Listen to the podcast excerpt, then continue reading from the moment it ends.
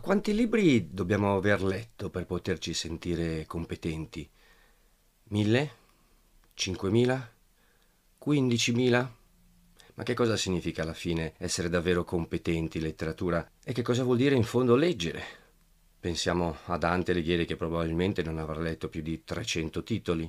Lungi da me, ovviamente, come scrittore e tanto più come insegnante, l'idea di sconsigliare la lettura. Abbiamo bisogno di leggere il più possibile e più cose diverse, ma senza perdere di vista il fatto che quando ci avviciniamo alla scrittura noi ci mettiamo in gioco con tutto il nostro essere, anche con quella parte in ombra, con ciò che di noi non conosciamo. Pensiamo che quando cresce il nostro sapere, cresce contemporaneamente anche la nostra ignoranza. Ad ogni orizzonte di conoscenza che l'umanità apre si spalancano nuovi territori di nuove domande, di nuove problematiche. Quindi ecco che nell'atto della scrittura noi cerchiamo di conoscere, di sentire le cose che dobbiamo raccontare e che prendono forma in noi anche attraverso ciò che ci sfugge.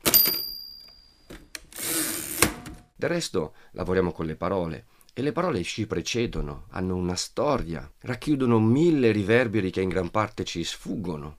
E anche per questo motivo, quando riusciamo a piegarle apparentemente le nostre esigenze, la nostra forza intellettualistica è messa in scacco dalla gloria stessa della lingua, della tradizione che ci trascende e che ci supera.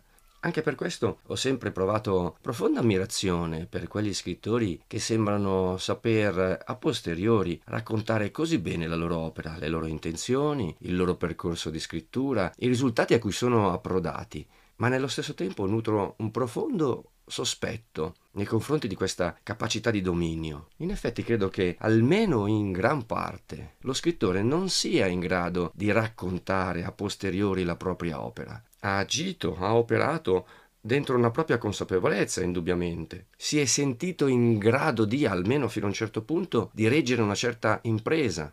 Eppure alla fine ciò che ha dato alla luce l'opera è qualcosa che eccede le conoscenze e la vita dell'autore stesso. Ecco perché credo che l'avventura della scrittura abbia in sé qualcosa di miracoloso.